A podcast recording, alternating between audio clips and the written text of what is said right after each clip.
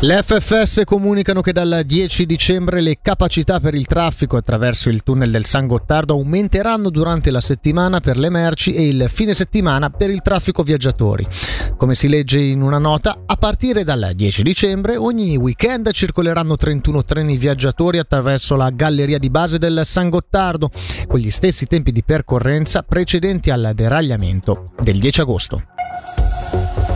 Rimanendo in tema, quindi tra quattro giorni entra in vigore il nuovo orario dei trasporti pubblici che vedrà, come noto, ancora la chiusura parziale del tunnel di base del San Gottardo, chiusura che sta causando grattacapi non solo ai pendolari ma anche alle organizzazioni turistiche. Abbiamo interpellato il direttore dell'OTR Bellinsone Valli, Yuri Clericetti, il quale si è detto comunque ottimista riguardo a pernottamenti nella regione. È abbastanza mm, difficile la risposta eh, in modo chiaro e sicuro, nel senso che il mese di settembre, dopo un mese che era stata chiusa la galleria di base, abbiamo avuto un ottimissimo risultato, aumentando i pernottamenti di quasi il 7% sull'anno 22 che era già un ottimo anno, e addirittura un 2% sul 21 che era l'anno record. Quindi direi di no. Ma ottobre invece ha avuto un calo, soprattutto a Bellinzona, meno però nelle valli. Quindi vorrei dire che probabilmente questo problema di al transit non è tutto un male, nel senso che comunque mi dà visibilità a quello che è la Leventina e la Riviera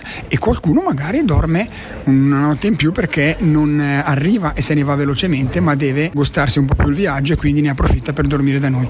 Difficile da dire, ma ho l'impressione che a lungo termine potrebbe aiutare. Sempre in tema trasporti, nella regione del Locarnese un annoso dossier, quello del collegamento autostradale A2 a 13. Abbiamo quindi chiesto a Claudio Zali, il direttore del Dipartimento del Territorio, se vi sono stati progressi. Sì, il progetto è in corso di elaborazione. Ho un incontro la prossima settimana con Guido Biagio e diciamo che è un work in progress. La tempistica di quest'opera non è breve, evidentemente, ma la cosa buona è che siamo stati inseriti nel novero delle strade federali da, da realizzare con una certa priorità e il progetto generale è in corso di allestimento. Con la giudiziaria ora tre anni e dieci mesi di carcere la sentenza nei confronti di un 68enne del Luganese accusato di aver abusato sessualmente di sei bambine tra il 2019 e il 2022 spacciandosi per un terapeuta. I dettagli da Alessia Bergamaschi. L'uomo era già stato giudicato colpevole a luglio dal giudice Amo Spagnamenta per ripetuta coazione sessuale, ripetuti atti sessuali con fanciulli, ripetuta pornografia, ripetuta falsità in certificati ed esercizio abusivo dell'attività sanitaria. La pena però non era stata definita in attesa di una nuova perizia psichiatrica dopo che quella precedente era stata dichiarata inutilizzabile dalla Corte.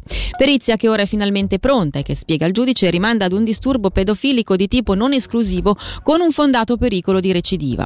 L'accusa, come riporta Tio aveva chiesto 5 anni di carcere e un trattamento ambulatoriale di lunga durata, mentre per la difesa gli anni da scontare devono essere al massimo 3, con la pena restante sospesa con la condizionale a favore di una terapia ambulatoriale.